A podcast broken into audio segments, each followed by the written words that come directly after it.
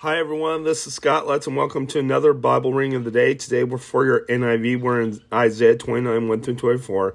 And then for your E S V, Leviticus three, one through seventeen. Then Acts three, one through twenty-six. Let's go ahead and read the scripture. Woe to David's city. Woe to you, Ariel, Ariel, the city where David settled. Add year to year and let your, your cycle festivals go on. Yet I will besiege Ariel, she will mourn and lament. She will be to me like an altar hearth. I will encamp against you all round. I will encircle you with towers and set up my siege works against you. Brought low, with you will speak from the ground. You will your speech will mumble out of the dust. Your voice will come ghost-like from the earth, and on the dust your speech will whisper. But your but your many enemies will come, become like fine dust, the ruthless hordes like blown chaff. Suddenly in an instant the Lord Almighty will come, and with thunder and earthquake and great noise, with windstorm and tempest and flames of devouring fire. Then the hordes of all the nations that fight against Ariel, that attack her and her fortress and besiege her, will be as it is with a dream, with a vision in the night, as when a hungry man dreams that he is eating, but he awakens and his hunger remains. And when a thirsty man dreams that he is drinking, but he awakens faint with his thirst unquenched. So will it be with the hordes of all the nations that fight against Mount Zion. Be stunned and amazed, blind yourselves and be sightless. Be drunk, but not from wine. Stagger, but not from beer. The Lord has brought over you a deep sleep. He has sealed your eyes, the prophets. He has covered your heads, the seers. For you, this whole vision is nothing but words sealed in a scroll. And if you give the scroll to someone you can't, who can't read, and say to him, "Read this, please," he will answer, "I can't. I can't. It is sealed." Or if you give the scroll to someone who cannot read and say, "Read this," he will answer, "I don't know how to read."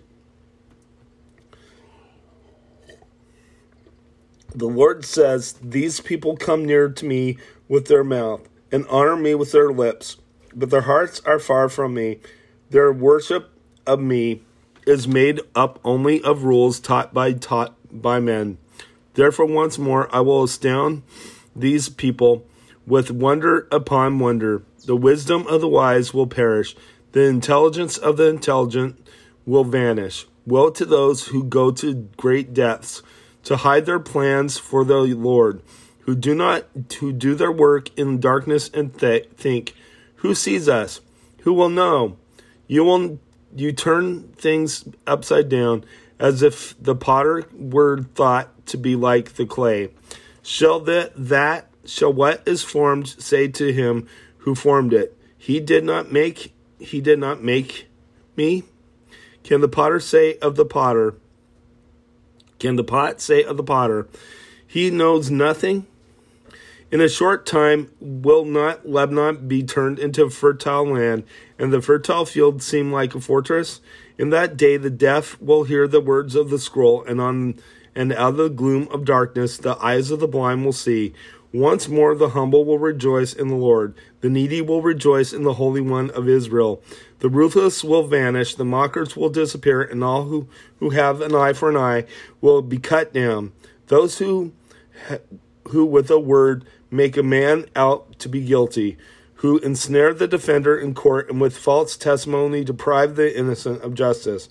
Therefore this is what the Lord who redeemed Abraham says to the house of Jacob. No longer will Jacob be ashamed, no longer will there be their faces grow pale, when they see among them their children, the work of my hands. They will keep my name holy. They will acknowledge the holiness of the Holy One of Jacob, and will stand in awe and the God of Israel.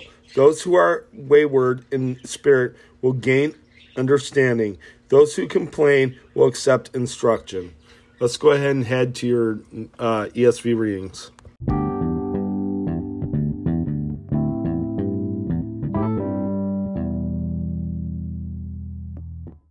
Okay, so now we're in Leviticus three, one through seventeen. Let's go Let's go ahead and read that, and then Acts three, one through twenty-six.